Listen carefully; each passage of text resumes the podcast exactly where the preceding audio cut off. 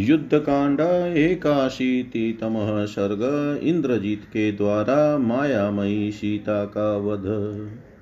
विज्ञाय तु मनस्तस्य राघवस्य महात्मनः स निवृत्त्याहवात् तस्मात् प्रविवेश पुरं ततः।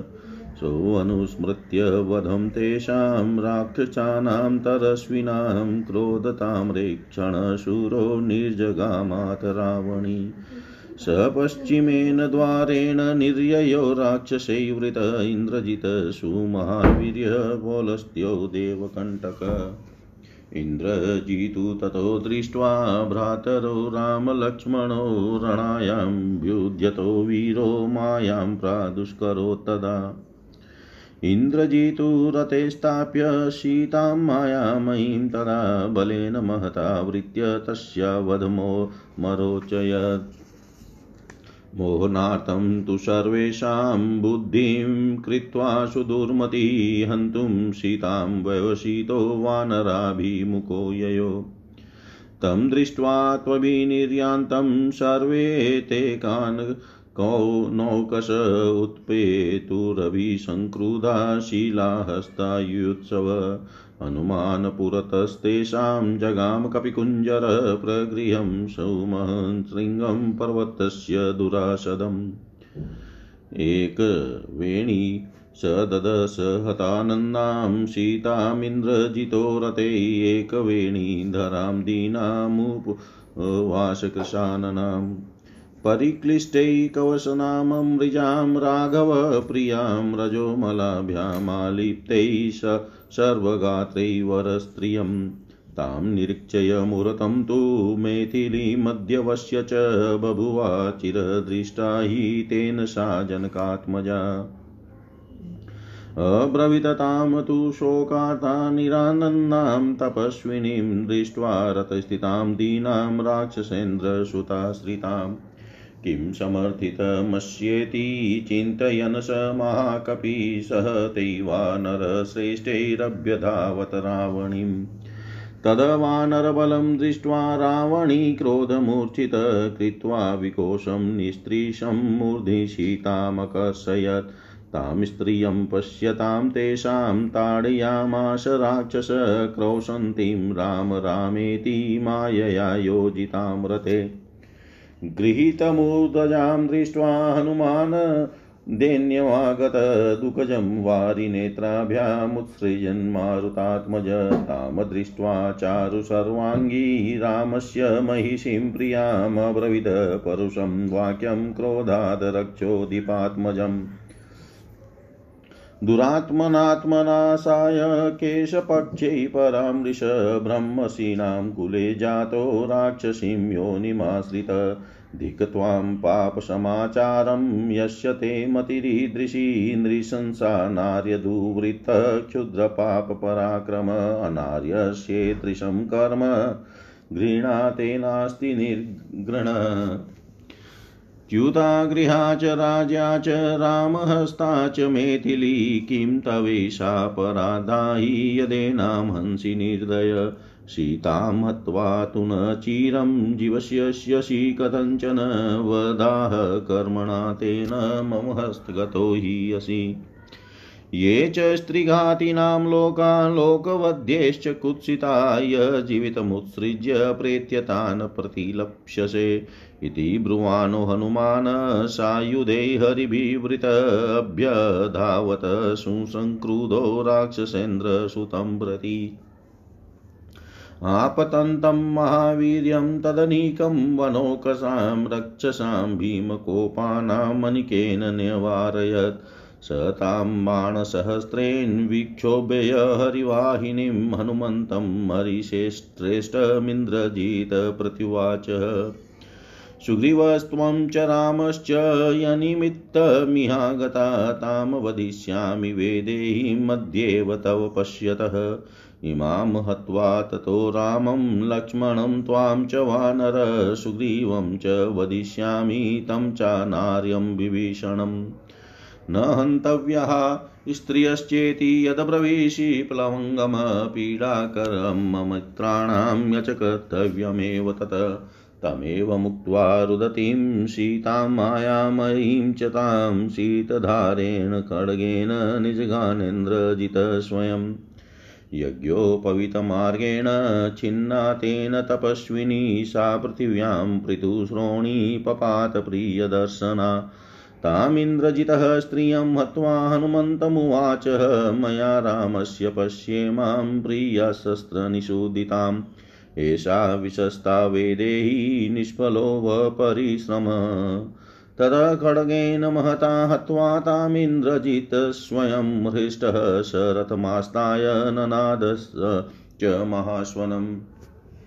वानराः शुश्रूशब्दमुदूरे प्रत्यवस्थिता व्यादितास्तस्य नदतस्तदुर्गं संसृतस्य तु। तथा तु सीतां विनिहत्य दुर्मती प्रहष्टचेता स बभूव रावणी न हृष्टरूपं समुदीक्षयमानरा भीषणरूपा समभिप्रदुद्रुवु।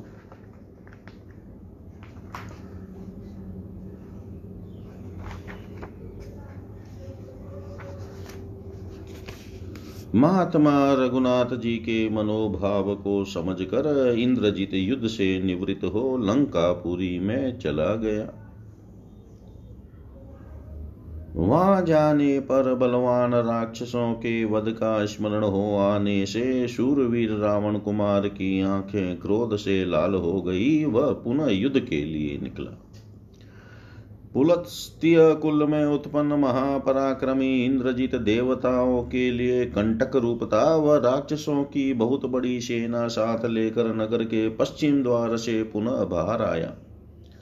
दोनों भाई वीर श्री राम और लक्ष्मण को युद्ध के लिए उद्यत देख इंद्रजीत ने उस समय माया प्रकट की। उसने मायामयी सीता का निर्माण करके उसे अपने रथ पर बिठा लिया और विशाल सेना के घेरे में रखकर उसका वध करने का विचार किया। उसकी बुद्धि बहुत ही खोटी थी। उसने सबको मोह में डालने का विचार करके माया से बनी हुई सीता को मारने का निश्चय किया। इसी अभिप्राय से वह वानरों के सामने गया। उसे युद्ध के लिए निकलते देख सभी वानर क्रोध से भर गए और हाथ में शीला उठाए युद्ध की इच्छा से उसके ऊपर टूट पड़े। कपिकुंजर हनुमान जी उन सबके आगे आगे चले। उन्होंने पर्वत का एक बहुत बड़ा शिखर ले रखा था, जिसे उठाना दूसरों, दूसरे के लिए नितांत कठिन था। उन्होंने इंद्रजीत के रथ पर सीता को देखा, उनकी खुशी मारी गई थी। वे एक वेणी धारण किए, बहुत दुखी दिखाई देती थी और उपवास करने के कारण उनका मुख दुबला पतला हो गया था। उनके शरीर पर एक ही मलिन वस्त्र था। श्री रघुनाथ जी की प्रिया सीता के अंगों में उपटन आदि नहीं लगे थे। उनके सारे शरीर में धूल और मैल भरी भरी थी तो भी वे श्रेष्ठ और सुंदर दिखाई देती थी। हनुमान जी कुछ देर तक उनकी ओर देखते रहे। अंत में यह निश्चय किया कि ये मिथिलेश कुमारी ही है। उन्होंने जनक किशोरी को थोड़े ही दिन पहले देखा था, इसलिए वे शीघ्र ही उन्हें पहचान सके थे। राक्षस राज के पुत्र इंद्रजीत के पास रथ पर बैठी हुई तपस्विनी सीता शोक से पीड़ित दिन एवं आनंद शून्य हो रही थी। सीता को वहाँ देखकर महाकपि हनुमान जी यह सोचने लगे कि आखिर इस राक्षस का अभिप्राय क्या है? फिर वे मुख्य मुख्य वानरों को साथ लेकर रावण पुत्र की ओर दौड़े। वानरों की उस सेना को अपनी ओर आती देख रावण कुमार के क्रोध की सीमा न रही। उसने तलवार को म्यान से बाहर निकाला और सीता के सिर के केस पकड़कर उन्हें घसीटा। माया द्वारा रथ पर बैठाई हुई वह स्त्री, हा राम हा राम, कहकर चिल्ला रही थी और वह राक्षस उन सबके देखते देखते उस स्त्री को पीट रहा था। सीता का केश पकड़ा गया। देख हनुमान जी को बड़ा दुख हुआ। वे पवन कुमार हनुमान अपने नेत्रों से दुख जनित आँसू बहाने लगे। श्री रामचंद्र जी की सर्वांग सुंदरी प्यारी पटरानी सीता को उस अवस्था में देख हनुमान जी कुपित हो उठे और उस राक्षस कुमार इंद्रजीत से कठोर वाणी में बोले दुरात्मन तू अपने विनाश के लिए ही तुला हुआ है, तभी सीता के केशों का स्पर्श कर रहा है, तेरा जन्म ब्रह्म ऋषियों के कुल में हुआ है, तथापि तूने राक्षस जाति के स्वभाव का ही आश्रय लिया है। अरे तेरी बुद्धि ऐसी बिगड़ी हुई है, धिक्कार है तुझे, तुझ जैसे पापाचारी को नृशंस, नार्य, दुराचारी तथा पाप पूर्ण पराक्रम करने वाले नीच, तेरी यह कर्तुत नीच पुरुषों के ही योग्य है। निर्दयी तेरे हृदय में तनिक भी दया नहीं है। बेचारी मिथिलेश कुमारी घर से, राज्य से और श्री रामचंद्र जी के कर कमलों के आश्रय से भी बिछुड़ गई है। निष्ठुर इन्होंने तेरा क्या अपराध किया है, जो तू इन्हें इतनी निर्दया से निर्दयता से मार रहा है? सीता को मारकर तू अधिक काल तक किसी तरह जीवित न रह सकेगा। वध के योग्य नीच तू अपने पाप कर्म के कारण मेरे हाथ में पड़ गया है। अब तेरा जीना कठिन है। लोक में अपने पाप के कारण वध के योग्य माने गए जो चोर आदि हैं, वे भी जिन लोगों की निंदा करते हैं तथा जो स्त्री हत्या हत्यारों को ही मिलते हैं, तू यहाँ अपने प्राणों को का परित्याग करके उन्हीं नरक लोकों में जाएगा। ऐसी बातें कहते हुए हनुमान जी अत्यंत कुपित हो शीला आदि आयुध धारण करने वाले वानर वीरों के साथ राक्षस राजकुमार पर टूट पड़े। वानरों के उस महापराक्रमी सैन्य समुदाय को आक्रमण करते देख इंद्रजीत ने भयानक क्रोध वाले राक्षसों की सेना के द्वारा उसे आगे बढ़ने से रोका। फिर सहस्त्रों बाणों द्वारा उस वानर वाहिनी में हलचल मचाकर इंद्रजीत ने कपि श्रेष्ठ हनुमान जी से कहा, वानर, सुग्रीव राम और तुम सब लोग जिसके लिए यहाँ तक आए हो, उस विदेह कुमारी सीता को मैं अभी तुम्हारे देखते देखते मार डालूँगा। इसे मार कर मैं क्रमशः राम लक्ष्मण का, तुम्हारा सुग्रीव का था उस अनार्य विभीषण का भी वध कर डालूँगा। बंदर तुम जो यह कह रहे हो कि स्त्रियों को मारना ना नहीं चाहिए, उसके उत्तर में मुझे यह कहना है कि जिस कार्य के करने से शत्रुओं को अधिक कष्ट पूछे, पहुँचे, वह कर्तव्य ही माना गया है। हनुमान जी से ऐसा कहकर इंद्रजीत ने स्वयं ही तेज धारी तलवार से उस रोती हुई मायामयी सीता पर घातक प्रहार किया। शरीर में यज्ञोपवित धारण करने का जो स्थान है, उसी जगह से उस मायामयी सीता के दो टुकड़े हो गए और वह स्थूल कटी प्रदेश वाली प्रिय दर्शना तपस्विनी पृथ्वी पर गिर पड़ी। उस स्त्री का वध करके इंद्रजीत ने हनुमान से कहा, देख लो मैंने राम की इस प्यारी पत्नी को तलवार से काट डाला, यह रही कटी हुई विधेय राजकुमारी सीता, अब तुम लोगों का युद्ध के लिए परिश्रम व्यर्थ है। इस प्रकार स्वयं इंद्रजित विशाल खड़ग से उस मायामही स्त्री का वध करके रथ पर बैठा बैठा बड़े हर्ष के साथ ज़ोर ज़ोर से सिंहनाद करने लगा। पास ही खड़े हुए वानरों ने उसकी उस गर्जना को सुना, वह उस दुर्गम रथ पर बैठकर मुँह बाएँ विकट सिंहनाद करता था।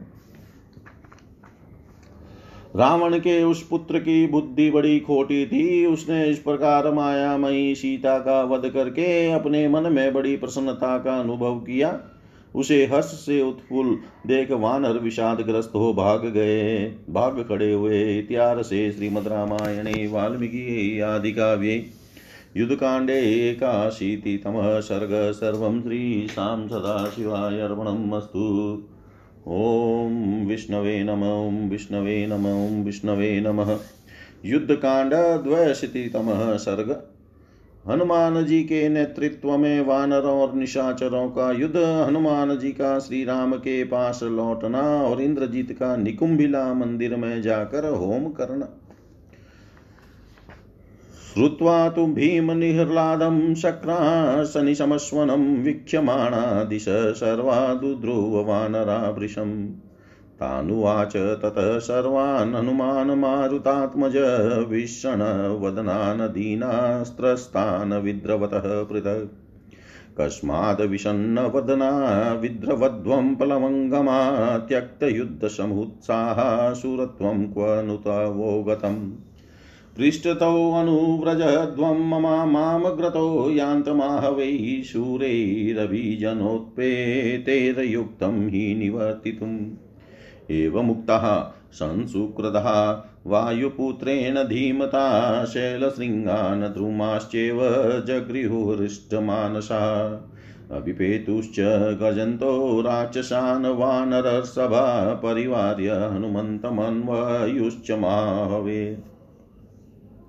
स तैवानरमुख्येस्तु हनुमान् सर्वतो वृत हुताशन इवाचिस्मानदः शत्रुवाहिनीम् स राक्षसानां कदनं चकारसु महाकपिवृतो वानरसैन्येन कालान्तकयो कयमोपम। स तु शोकेन चाविष्टकोपेन महता कपि हनुमान् रावणीरते महतीं पातयच्छीलाम् तामापतन्तीं दृष्टवेव रथः सारथिना तदा विधेयाश्वसमायुक्तविदुरमपवाहित तमिन्द्रजितं प्राप्य रथस्थं सहसारथिं विवेशधरणीं भित्त्वा सा शीला व्यर्थमुद्यता। पतितायां शिलायां तु व्यथिता व्यथिता रक्षसां चमु निपतन्त्या च शीलया राक्षसामथिता वृशम् तमभ्यधावन शतशो न दन्तः काननौकश ते द्रुमाश्च महाकाया गिरिशृङ्गानि चोद्यता। क्षिपे, क्षिपन्तीन्द्रजितं शङ्ख्ये वानरा भीमकर विक्रमा वृक्षशैलमहावशं विसृजन्त प्लवङ्गमा शत्रूणां कदनं चक्रुनेदुश्च विविधेष्वने वानरेस्ते महाभीमे घोररूपा निशाचरा। वीर्यादभिहता वृक्षे व्यचेष्टन्तरणक्षितो ससैन्यमभिवीक्ष्यात् वानरादितमिन्द्रजित्। प्रगृहीतायुधः, क्रुधः, परानभिमुखो ययो ससरोघानवसृजन स्वसैन्येनाभिसंवृतः जगान कपिशार्दूलान् सुबहून् दृढविक्रमः शूलेरशनिभिः खड्गैः पटिशे शूलमुद्गरैः। चेते चाप्यनुचरास्तस्य वानरा जग्नुराहवै शुस्कन्धविटपै शैलै शीलाभिश्च महाबल। हनुमान् कदनं चक्रे रक्षसां भीमकर्मणां सन्निवार्य परानिकमब्रवीततान् वनौकश हनुमान् सन्निव तद्वं न साध्यमिदं बलं त्यक्त्वा प्राणान् विचेष्टन्तो रामप्रियचिकीर्ष्यव। यन्निमित्तं हि उद्यामो हताशा जनकात्मजा इममर्थं हि विज्ञाप्य रामं सुग्रीवमेव च। तो यत् प्रतिविद्धास्येते तत् करिष्यामहे वयम् इत्युक्त्वा वानरश्रेष्ठो वारयन् सर्ववानरान्। सन्नैशनेरसन्त्रस्तसबलः सन्न्यवर्तत, ततः प्रेक्ष्य हनुमन्तं वज्रन्तं यत्र राघव। स होतु कामो दुष्टात्मा गतश्चेत्यं निकुम्भिलां निकुम्भिलामधिष्ठाय पावकं जुवेन्द्रजित्। यज्ञभूम्यां ततो गत्वा पावकस्तेन रक्षसा ह्यूयमान प्रज्ज्वाल होमशोणितभुक तदा साचीपिनदो ददृशे होमशोणितर्पित, सन्ध्यागत इवादित्यसुतिवो अग्निसमुत्थित। अथेन्द्रजिदराक्षसभूतये तु जुहावहव्यं विधिना विधानवी दृष्ट्वा व्यतिष्ठन्त च राक्षसान्ते महासमूहेषु नयानयज्ञा।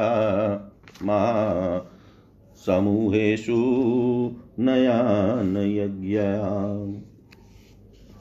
इंद्र के वज्र की गड़गड़ाहट के समान उस भयंकर सिंहनाद को सुनकर वानर संपूर्ण दिशाओं की ओर देखते हुए ज़ोर ज़ोर से भागने लगे।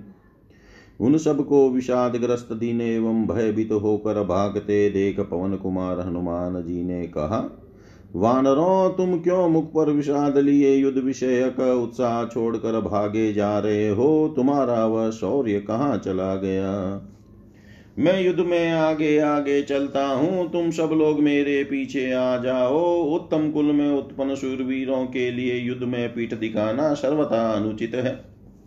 बुद्धिमान वायु पुत्र के ऐसा कहने पर वानरों का चित प्रसन्न हो गया और राक्षसों के प्रति अत्यंत कुपित हो उन्होंने हाथों में पर्वत शिखर और वृक्ष उठा लिए। वे श्रेष्ठ वानर वीर उस महासमर में हनुमान जी को चारों ओर से घेर कर उनके पीछे पीछे चले और चो ज़ोर ज़ोर से गर्जना करते हुए वहाँ राक्षसों पर टूट पड़े। उन श्रेष्ठ वानरों द्वारा सब और से घिरे हुए हनुमान जी ज्वाला मालाओं से युक्त प्रज्वलित अग्नि की भांति शत्रु सेना को दग्ध करने लगे। वानर सैनिकों से गिरे हुए उन महाकपि हनुमान जी ने प्रलय काल के संहारकारी यमराज के समान राक्षसों का संहार आरंभ किया। सीता के वध से उनके मन में बड़ा शोक हो रहा था और इंद्रजीत का अत्याचार देखकर उनका क्रोध भी बहुत बढ़ गया था। इसी, इसलिए हनुमान जी ने रावण कुमार के रथ पर एक बहुत बड़ी शिला फेंकी। उसे अपने ऊपर आती देख सारथी ने तत्काल ही अपने अधीन रहने वाले घोड़ों से जुते हुए उस रथ को बहुत दूर हटा दिया। अतः सारथी सहित रथ पर बैठे वे इंद्रजीत के पास तक न पहुंचकर वह शिला धरती फोड़कर उसके भीतर समा गई। उसके चलाने का सारा उद्योग व्यर्थ हो गया। उस शिला के गिरने पर उस राक्षस सेना को बड़ी पीड़ा हुई। गिरती हुई उस शिला ने बहुत राक्षसों को कुचल डाला।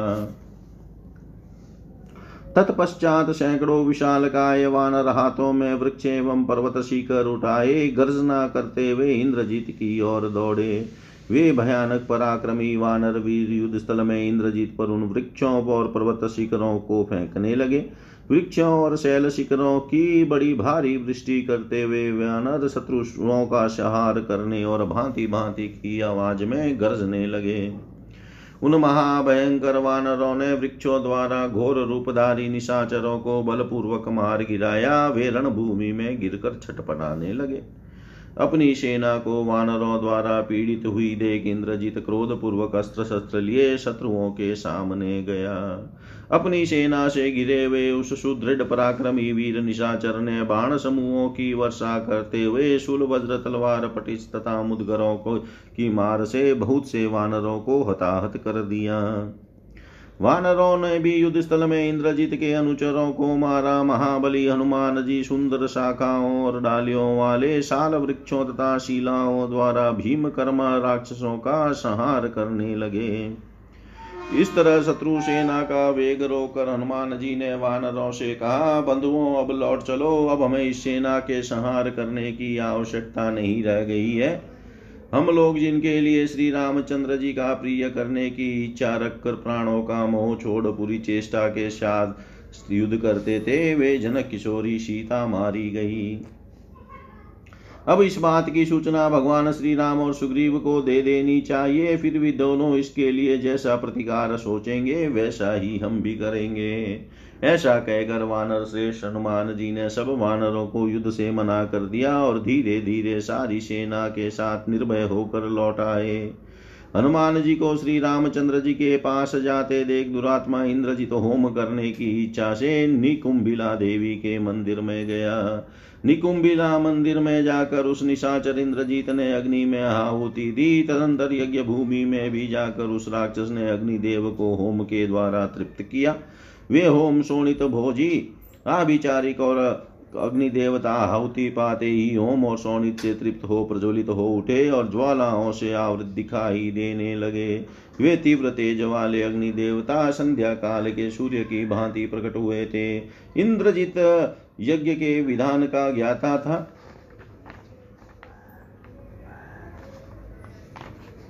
उसने समस्त राक्षसों के अभ्युदय के लिए विधि पूर्वक हवन करना आरंभ किया। उस होम को देखकर महायुद्ध के अवसरों पर नीति अनीति कर्तव्य कर्तव्य के गाता राक्षस खड़े हो गए। इतिहास श्रीमद रामायणे, वाल्मीकि आदि काव्ये, युद्ध कांडे द्वयशीतितम सर्ग। सर्वं श्रीशां सदाशिवाय अर्पणम् अस्तु। ॐ विष्णवे नम, ॐ विष्णवे नम, ॐ विष्णवे नम युद्धकाण्डत्रयशीतितमः सर्ग। सीता के मारे जाने की बात सुनकर श्री राम का शोक से मूर्छित होना और लक्ष्मण का उन्हें समझाते हुए पुरुषार्थ के लिए उद्यत होना।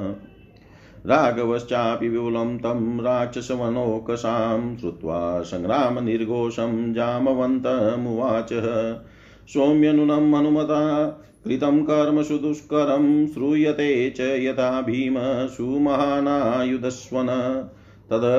कुरु साहाय्यं स्वबलेनाभिसंवृत क्षिप्र क्षिप्रमृक्षत्पतै तस्य कपिश्रेष्ठस्य युध्यत।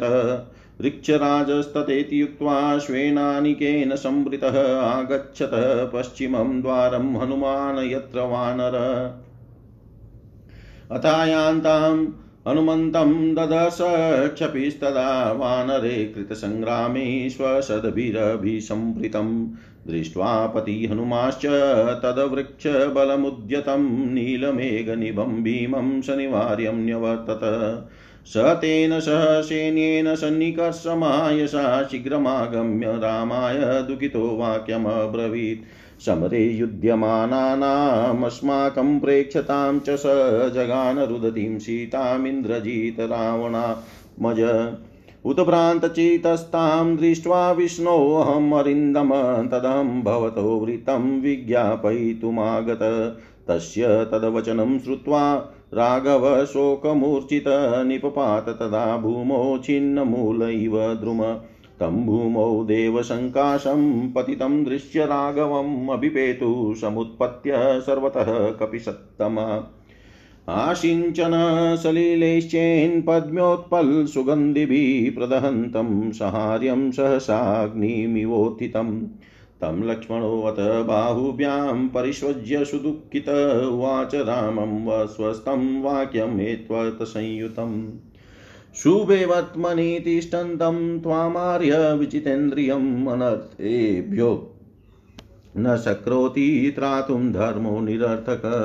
भूतानां स्थावराणां च जङ्गमानां च दर्शनं यथास्ति न तथा धर्मस्तेन नास्ति मे मति। यथेव स्थावरं व्यक्तं जङ्गमं च तथाविधं नायमर्थस्तथा युक्तस्त्वद्विधो न विपद्यते। यद्यधर्मो भवेदभूतो रावणो नरकं व्रजेद् भवांश धर्मसंयुक्तो नैव व्यसनमाप्नुयात्। तस्य च व्यसनाभावाद् व्यसनं चागते त्वयि धर्मो भवत्यधर्मश्च परस्परविरोधिनो। धर्मेणोपलभ्येत धर्मं धर्मं चाप्यधर्मत यद्यधर्मेण युज्येयुष्वेव धर्म प्रतिष्ठित। न धर्मेण वियुज्येरनाधर्मरुचयो जना धर्मेणाचरतां तेषां तथा धर्मफलं भवेत्। यस्मादर्था विवर्धन्ते, ये स्वधर्मप्रतिष्ठित, क्लिशयन्ते धर्मशीलाश्च तस्मादेतो निरर्थको। वद्यन्ते पापकर्माणो, यद्यधर्मेण राघव वधकर्म हतो धर्म स वदिष्यति। अथवा विहितेनायं हन्यते हन्ति चापरं विधि स लिप्यते तेन स पापेन कर्मणा। अदृष्टप्रतीकारेण अव्यक्तेनाशता सदा सता कथं शक्यं परं प्राप्तुं धर्मेणारिविकर्षण यदि शत स्यात्, शतां मुख्य नाशत स्यात्, तव किंचन त्वया यदि दृशं प्राप्तं तस्मात् तन्नोपपद्यते। हत्वा दुर्बलः क्लिबो बलं धर्मोऽनुवर्तते दुर्बलो हृत्मर्यादो न सेव्य इति मे मति। बलस्य यदि चेदधर्मो गुणभूतपराक्रमे, धर्ममुत्सृज्य वतस्व यथा धर्मे तथा बले। अथ चेत् सत्यवचनं धर्म किल परन्तप अनृतं तव्यकरणे किं न वदस्त्वया विना। यदि धर्मो भवेत् भूत, अधर्मो वा परन्तप न स्म हत्वा मुनिं वज्रीं कुर्यादिज्यां शतक्रतु। अधर्मसंसृतो धर्मो विनाशयति राघव, सर्वमेतद् यथा कामं काकुतस्तकुरुते नर। मम चेदं मतं तात धर्मोऽयमिति राघव, धर्ममूलं त्वया क्षीणं राज्यमुत्सृजता तदा। अर्थेभ्योऽथ प्रवृद्धेभ्य संवृत्तेभ्यस्ततस्ततः, क्रिया सर्वा प्रवर्तन्ते पर्वतेभ्य इवापगा। अर्थेन हि विमुक्तस्य पुरुषाल्पचेतस विच्छिद्यन्ते क्रिया सर्वा ग्रीष्मे कुसरितो यथा। योऽसोऽयमर्थं परित्यज्य सुखकामसुखेदित पापमाचरते कर्तुं तदा दोष दोषप्रवर्तते। यस्यातस्तस्य मित्राणि, यस्याथास्तस्य बान्धवा, यस्याथा स पुमान् लोके, यस्याथा स च पण्डित, यस्याथा स च विक्रान्तो, यस्याथा स च बुद्धिमान्, यस्याथा स महाभागो, यस्याथा स गुणाधिक।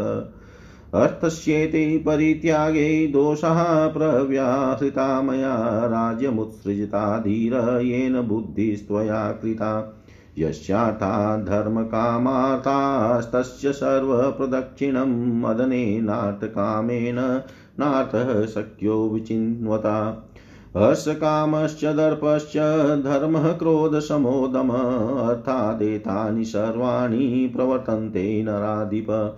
येषां नस्य त्ययं लोकश्चरतां धर्मचारिणां ते यथास्त्वयि न दृश्यन्ते दुदिनेषु यथाग्रहा। त्वयि प्रवर्जिते वीर गुरोश्च वचने स्थिते, रक्षसा प्रहिता भार्या प्राणे प्रियतरा तव। तदद्य विपुलं वीर दुःखमिन्द्रजिता कृतं कर्मणा व्यपनेष्यामि तस्मात्तिष्ठ राघव। उत्तिष्ठ नरसार्दुलः दीर्घबाहो धृतव्रत, किमात्मानं महात्मानमात्मानं नावबुध्यसे। अयम् अयं नगः तव। तवोदितः प्रियार्थं जनकसुता निधनं निरक्षय रुष्टशरथ गजहयां स राक्षसेन्द्रां वृषमीषुभिविनिपात्यामि लङ्कां वृषि वृषमीषुभिविनिपात्यामि लङ्काम् भगवान श्री राम ने भी राक्षसों और वानरों के उस महान युद्ध घोष को सुनकर जाम्बवान से कहा सौम्य निश्चय ही हनुमान जी ने अत्यंत दुष्कर कर्म आरंभ किया है, क्योंकि उनके आयुधों का यह महाभयंकर शब्द स्पष्ट सुनाई पड़ता है। अतः रिक्षराज तुम अपनी सेना के साथ शीघ्र जाओ और जूझते हुए कपि श्रेष्ठ हनुमान की सहायता करो। तब बहुत अच्छा कहकर अपनी सेना से घिरे हुए रिक्षराज जामवन लंका, जामवान लंका के पश्चिम द्वार पर, जहाँ वानर वीर हनुमान जी विराजमान थे, आए। वह वहाँ रिक्षराज ने युद्ध करके लौटे और लंबी सांस खींचते हुए वानरों के साथ हनुमान जी को आते देखा। हनुमान जी ने भी मार्ग में नील मेघ के समान भयंकर रिक्ष सेना को युद्ध के लिए उद्यत देख उसे रोका और सबके साथ ही वे लौट आए। महायशस्वी हनुमान जी उस सेना के साथ शीघ्र भगवान श्री राम के निकट आए और दुखी होकर बोले प्रभो, हम लोग युद्ध करने में लगे थे। उसी समय समर भूमि में रावण पुत्र इंद्रजीत ने हमारे देखते देखते रोती हुई सीता को मार डाला है। शत्रु दमन उन्हें इस अवस्था में देख मेरा चित भ्रांत हो उठा है। मैं विषाद में डूब गया हूँ, इसलिए मैं आपको यह समाचार बताने के लिए आया हूँ। हनुमान जी की यह बात सुनकर श्री राम जी उस समय शोक से मूर्छित हो, जड़ से कटे हुए वृक्ष की भांति तत्काल पृथ्वी पर गिर पड़े। देवतुल्य तेजस्वी श्री रघुनाथ जी को भूमि पर पड़ा देख समश्रेष्ठ वानर सब और से उछल कर वहाँ पहुँचे। वे कमल और उत्पल की सुगंध से युक्त जल से आकर उनके ऊपर छिड़कने लगे। उस समय वे सह सहसा प्रज्वलित होकर दहन कर्म करने वाली और बुझा ही न जा सकने वाली अग्नि के समान दिखाई देते थे। भाई की अवस्था देख कर लक्ष्मण को बड़ा दुख हुआ। वे उन्हें दोनों भुजाओं में भरकर बैठ गए और स्वस्थ हुए। श्री राम से यह युक्ति युक्त एवं प्रयोजन भारी भरी बात बोले, आर्य, आप सदा शुभ मार्ग पर स्थित रहने वाले और जितेंद्रिय हैं, तथापि धर्म आपको अनर्थों से बचा नहीं पाता है, इसलिए वह निरर्थक ही जान पड़ता है। स्थावरों तथा पशु आदि जंगम प्राणियों को भी सुख का प्रत्यक्ष अनुभव होता है, किंतु उनके सुख में धर्म कारण नहीं है। क्योंकि न तो उनके धर्माचरण की शक्ति है और न धर्म में उनका अधिकार ही है। अतः धर्म सुख का साधन नहीं है, ऐसा मेरा विचार है। जैसे स्थावर भूत धर्माधिकारी न होने पर भी सुखी देखा जाता है, उसी प्रकार जंगम प्राणी पशु आदि भी सुखी है, यह बात स्पष्ट ही समझ में आती है। यदि कहें जहाँ धर्म है, वहाँ सुख अवश्य है तो ऐसा भी नहीं कहा जा सकता, क्योंकि उस दशा में आप जैसे धर्मात्मा पुरुष को विपत्ति में नहीं पड़ना चाहिए। यदि अधर्म की भी सत्ता होती, यथा धर्म में अवश्य ही दुख का साधन होता तो रावण को नरक में पड़े रहना चाहिए था, और आप जैसे धर्मात्मा पुरुष पर संकट नहीं आना चाहिए था।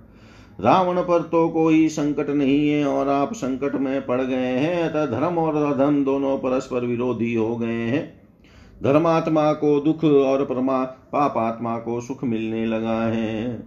यदि धर्म से धर्म का फल सुख और अधर्म से अधर्म का फल दुख ही मिलने का नियम होता तो जिन रावण आदि में अधर्म ही प्रतिष्ठित है, वे धर्म के फल बुद्ध दुख से ही युक्त होते। और जो लोग अधर्म में रुचि नहीं रखते हैं, वे धर्म से धर्म के फलभूत सुख से कभी वंचित न होते। धर्म मार्ग से चलने वाले इन धर्मात्मा पुरुषों को केवल धर्म का फल सुख ही प्राप्त होता। किंतु जिनमें अधर्म प्रतिष्ठित है, उनके तो धन बढ़ रहे हैं और जो स्वभाव से ही धर्माचरण करने वाले हैं, वे क्लेश में पड़े हुए हैं। इसलिए तो ये धर्म और अधर्म दोनों निरर्थक हैं।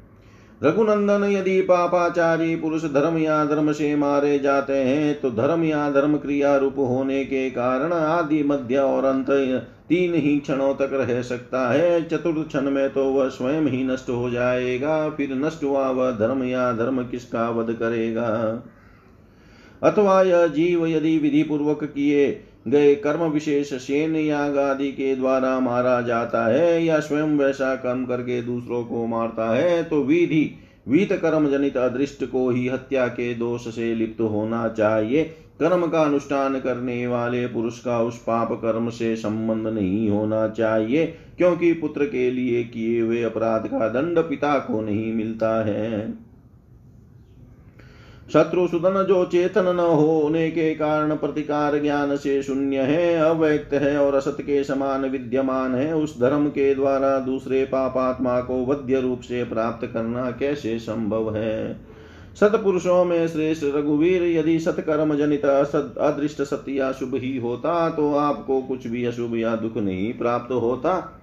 यदि आपको ऐसा दुख प्राप्त हुआ है तो सत्कर्म जनित अदृष्ट सत्य ही है, इस कथन की संगति नहीं बैठती। यदि दुर्बल और कातर स्वत कार्य साधन में असमर्थ होने के कारण धर्म पुरुषार्थ का अनुसरण करता है, तब तो दुर्बल और फल दान की मर्यादा से रहित धर्म का सेवन ही नहीं करना चाहिए, यह मेरी स्पष्ट राय है। यदि धर्म बल अथवा पुरुषार्थ का अंग या उपकरण मात्र है तो धर्म को छोड़कर पराक्रम पूर्ण वर्ताव कीजिए।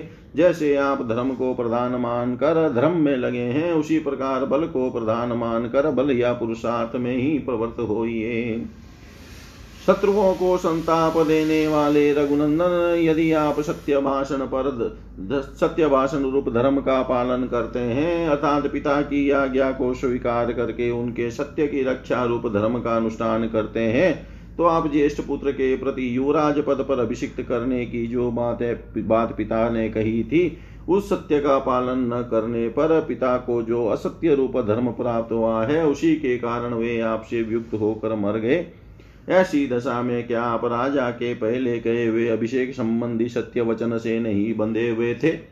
उस सत्य का पालन करने के लिए बाध्य नहीं थे। यदि आपने पिता के पहले कहे हुए वचन का ही पालन करके युवराज पद पर अपना अभिषेक करा लिया होता तो न पिता की मृत्यु हुई होती और न सीता हरण आदि अनत ही संगठित हुए होते। शत्रु दमन महाराज, यदि केवल धर्म अथवा धर्म ही प्रधान रूप से अनुष्ठान के योग्य होता तो वज्रधारी इंद्र पौरुष द्वारा विश्वरूप मुनि की हत्या, धर्म करके फिर यज्ञ, धर्म का अनुष्ठान नहीं करते। रघुनंदन, धर्म से भिन्न जो पुरुषार्थ है, उसे मिला हुआ धर्म ही शत्रुओं का नाश करता है। अतः काकुत प्रत्येक मनुष्य आवश्यकता एवं रुचि के अनुसार इन सबका धर्म एवं पुरुषार्थ का अनुष्ठान करता है। तात राघव इस प्रकार समय अनुसार धर्म एवं पुरुषार्थ से किसी एक का आश्रय लेना धर्म ही है, ऐसा मेरा मत है। आपने उस दिन राज्य का त्याग करके धर्म के मूलभूत अर्थ का उच्छेद कर डाला। जैसे पर्वतों से नदियाँ निकलती हैं, उसी तरह जहाँ तहां से संग्रह करके लाए और बढ़े हुए अर्थ से सारी क्रियाएँ चाहे वे योग प्रधान हो या भोग प्रधान संपन्न होती है। निष्काम भाव होने पर सभी क्रियाएँ योग प्रधान हो जाती है और सकाम भाव होने पर भोग प्रधान जो मंद बुद्धि मानव अर्थ से वंचित है, उसकी सारी क्रियाएँ उसी तरह छिन्न भिन्न हो जाती है, जैसे ग्रीष्म ऋतु में छोटी छोटी नदियाँ सूख जाती है। जो पुरुष सुख में पला हुआ है, वह यदि प्राप्त हुए अर्थ को त्याग कर सुख चाहता है तो उस अभिष्ट सुख के लिए अन्याय पूर्वक अर्थोपार्जन करने में प्रवृत्त होता है। इसलिए उसे ताड़न, बंधन आदि दोष प्राप्त होते हैं। जिसके पास धन है, उसी के अधिक मित्र होते हैं। जिसके पास धन का संग्रह है, उसी के सब लोग भाई बंधु बनते हैं। जिसके यहाँ पर्याप्त धन है, वही संसार में श्रेष्ठ पुरुष कहलाता है, और जिसके पास धन है, वही विद्वान समझा जाता है। जिसके यहाँ धन राशि एकत्र है, वह पराक्रमी कहा जाता है। जिसके पास धन की अधिकता है, वह बुद्धिमान माना जाता है। जिसके यहाँ अर्थ संग्रह है, वह महान भाग्यशाली कहलाता है। तथा जिसके यहाँ धन संपत्ति है, वह गुणों में भी बड़ा चढ़ा समझा जाता है। अर्थ का त्याग करने से जो मित्र का अभाव आदि दोष प्राप्त होते हैं, उनका मैंने स्पष्ट रूप से वर्णन किया है। आपने राज्य छोड़ते समय क्या लाभ सोचकर अपनी बुद्धि में अर्थ त्याग की भावना को स्थान दिया, यह मैं नहीं जानता। जिनके पास धन है, उसके धर्म और काम रूप सारे प्रयोजन सिद्ध होते हैं। उसके लिए सब कुछ अनुकूल बन जाता है। जो निर्धन है, वह अर्थ की इच्छा रखकर उसका अनुसंधान करने पर भी पुरुषार्थ के बिना उसे नहीं पा सकता। नरेश्वर, हर्ष, काम, दर्प, धर्म, क्रोध, सम और दम, ये सब धन होने से ही सफल होते हैं। जो धर्म का आचरण करने वाले और तपस्या में लगे हुए हैं, उन पुरुषों का यह लोक ही पुरुषार्थ अर्था भाव के कारण ही नष्ट हो जाता है, यह स्पष्ट देखा जाता है। वही अर्थ इस दुर्दिन में आपके पास उसी तरह नहीं दिखाई देता है, जैसे आकाश में बादल गिला घिराने पर ग्रहों के दर्शन नहीं होते। वीरा पूज्य पिता की आज्ञा पालन करने के लिए राज्य छोड़कर वन में चले आए और सत्य के पालन पर ही डटे रहे। परंतु राक्षस ने आपकी पत्नी को, जो आपको प्राणों से भी अधिक प्यारी थी, हर लिया। वीर रघुनंदन, आज इंद्रजीत ने हम लोगों को जो महान दुख दिया है, उसे मैं अपने पराक्रम से दूर करूँगा। अतः चिंता छोड़कर उठिए। नरश्रेष्ठ उत्तम व्रत का पालन करने वाले महाभाव उठिए, आप परम बुद्धिमान और परमात्मा है। इस रूप में आप अपने आप को क्यों नहीं समझ रहे हैं? निष्पाप रघुवीर, यह मैंने आपसे जो कुछ कहा है, वह सब आपका प्रिय करने के लिए, आपका ध्यान शोक की ओर से हटाकर पुरुषार्थ की ओर आकृष्ट करने के लिए कहा है। अब जनक नंदनी की मृत्यु का वृतांत जानकर मेरा रोष बढ़ गया है। अतः आज अपने बाणों द्वारा हाथी, घोड़े, रथ और राक्षस राज रावण सहित सारी लंका को धूल में मिला दूँगा। इस अध्याय के चौदह चौदहवें से पच्चीसवें श्लोक तक लक्ष्मण जी ने जो धर्म और अधर्म की सत्ता का खंडन किया है, वह श्री राम को दुखी देख कर स्वयं उनसे भी अधिक दुखी होकर ही किया है।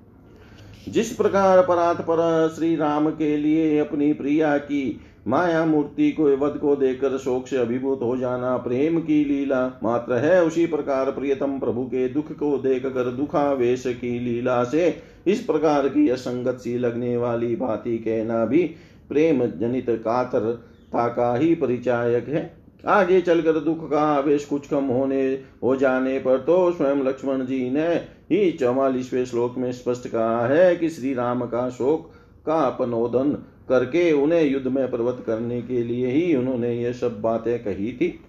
इतिहास से श्रीमद रामायणे, वाल्मीकि आदि काव्ये। युद्धकाण्डे त्रयीशीतितमः सर्ग सर्वं श्रीशां सदाशिवाय अर्पणम् अस्तु। ॐ विष्णवे नम, ॐ विष्णवे नम, ॐ विष्णवे नमः।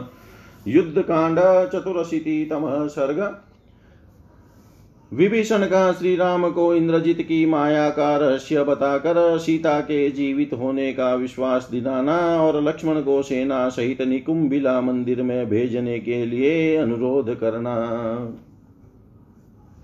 राममाश्वासमाने तु लक्ष्मणे भ्रातृवत्सले निक्षिप्य गुलमान् स्वस्थाने तत्रागच्छद्विभीषण नानाप्रहर्णे वीरे चतुर्भिरभिसंवृतः नीलाञ्जनचयाकारे मातङ्गोरिव युत्थपे सोऽभिगम्य महात्मानं राघवं शोकलालसं वानराश्चापि ददृशे बाष्पर्याकुलेक्षणान् राघवं च महात्मानम् इक्ष्वाकुकुलनन्दनं ददर्शमोहमापनं लक्ष्मणस्याङ्कमाश्रितम् व्रीडितं शोकसन्तप्तं दृष्ट्वा रामं विभीषण अन्तदुःखेन दीनात्मा किमेतदिति सोऽब्रवीत्।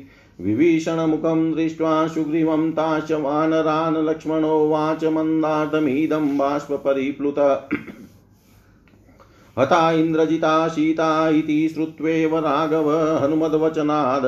वचनात् सौम्य ततो मोहमुपाश्रित कथयन्तं तु सौमित्रीं सन्निवार्य विभीषण पुष्कलार्थमिदं वाक्यं विसंज्ञं रामं ब्रवीत्। मनुजेन्द्रार्थरूपेण यदुक्तस्त्वं हनुमता तदयुक्तमहं मन्ये सागरस्येव शोषणम्।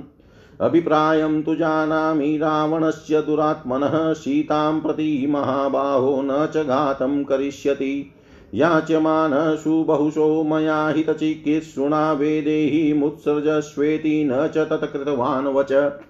नेव साम्नानदानेन न भेदेन कृतो यथा।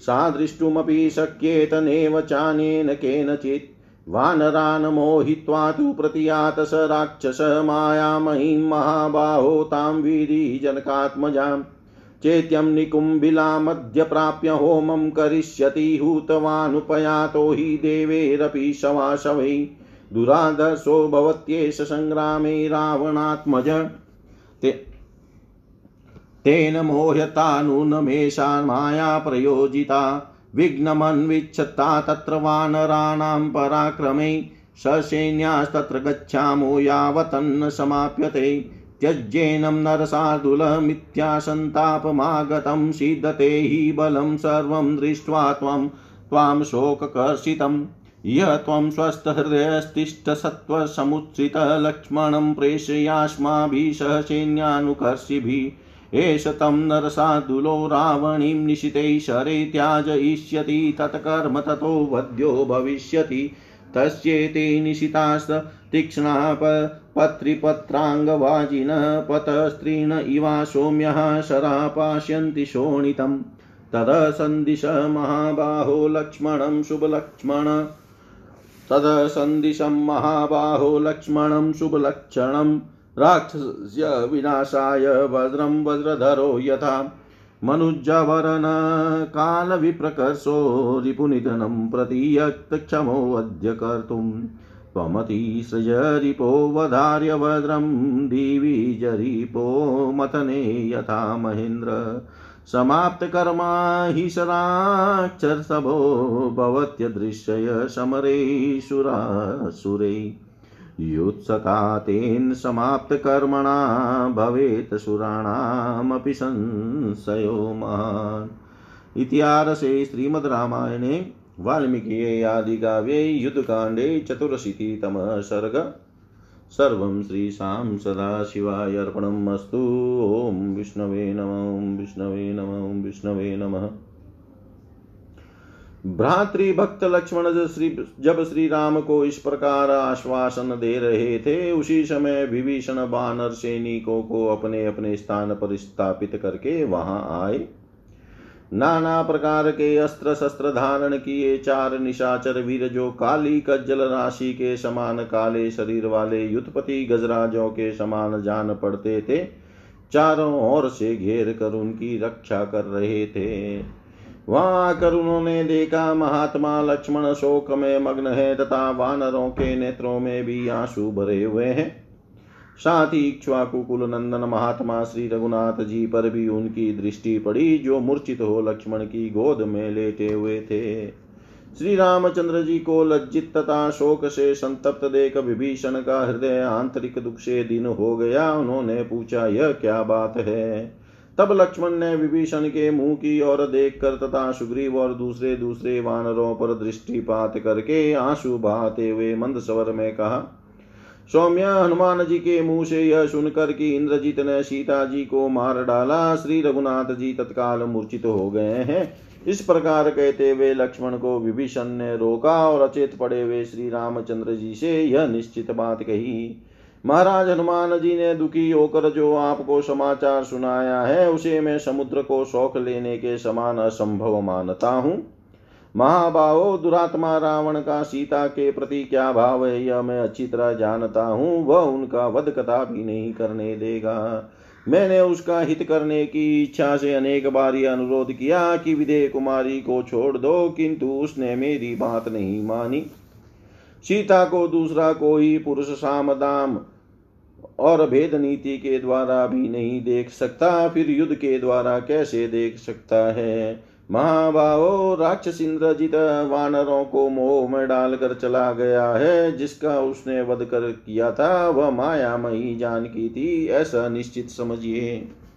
वह इस समय निकुंभिला मंदिर में जाकर होम करेगा और जब होम करके लौटेगा, उस समय उस रावण कुमार को संग्राम में परास्त करना इंद्र सहित संपूर्ण देवताओं के लिए भी कठिन होगा।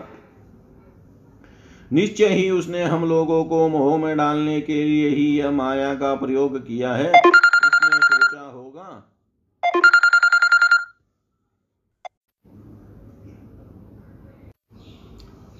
यदि वानरों का पराक्रम चलता रहा तो मेरे इस कार्य में विघ्न पड़ेगा, इसलिए उसने ऐसा किया है। जब तक उसका होम कर्म समाप्त नहीं होता, उसके पहले ही हम लोग सेना सहित निकुंभिला मंदिर में चले चले। नरश्रेष्ठ झूठे ही प्राप्त हुए इस संताप को त्याग दीजिए। प्रभु, आपको शोक से संतप्त होते देख सारी सेना दुख में पड़ी हुई है। आप तो धैर्य में सबसे बड़े चढ़े हैं, अतः स्वस्थचित होकर यहाँ रहिए और सेना को लेकर जाते हुए हम लोगों के साथ लक्ष्मण जी को भेज दीजिए। ये नर श्रेष्ठ लक्ष्मण अपने पहने बाणों से मार कर रावण कुमार को वह होम कर्म त्याग देने के लिए विवश विवश कर देंगे, इससे वह मारा जा सकेगा। लक्ष्मण के ये पहने बाण जो पक्षियों के अंग भूत परों से युक्त होने के कारण बड़े वेगशाली हैं, कंकादि क्रूर पक्षियों के समान इंद्रजीत के रक्त का पान करेंगे। अतः महाबाहो, जैसे वज्रधारी इंद्र दैत्यों के वध के लिए वज्र का प्रयोग करते हैं, उसी प्रकार आप उस राक्षस के विनाश के लिए शुभ लक्षण संपन्न लक्ष्मण को जाने की आज्ञा दीजिए।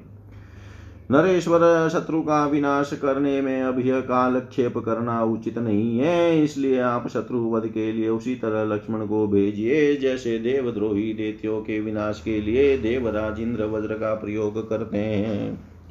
वह राक्षस शिरोमणि इंद्रजित जब अपना अनुष्ठान पूरा कर लेगा, तब संग्रांगन में देवता और असुर भी उसे देख नहीं सकेंगे। अपना कर्म पूरा करके जब वह युद्ध की इच्छा से रणभूमि में खड़ा होगा, उस समय देवताओं को भी अपने जीवन की रक्षा के विषय में महान संदेह होने लगेगा। इस प्रकार श्री वाल्मीकि निर्मित आर्ष रामायण आदि काव्य के युद्ध कांड में चौरासीवा सर्ग पूरा हुआ। ओम नमः शिवाय, ओम नमः शिवाय, ओम नमः शिवाय।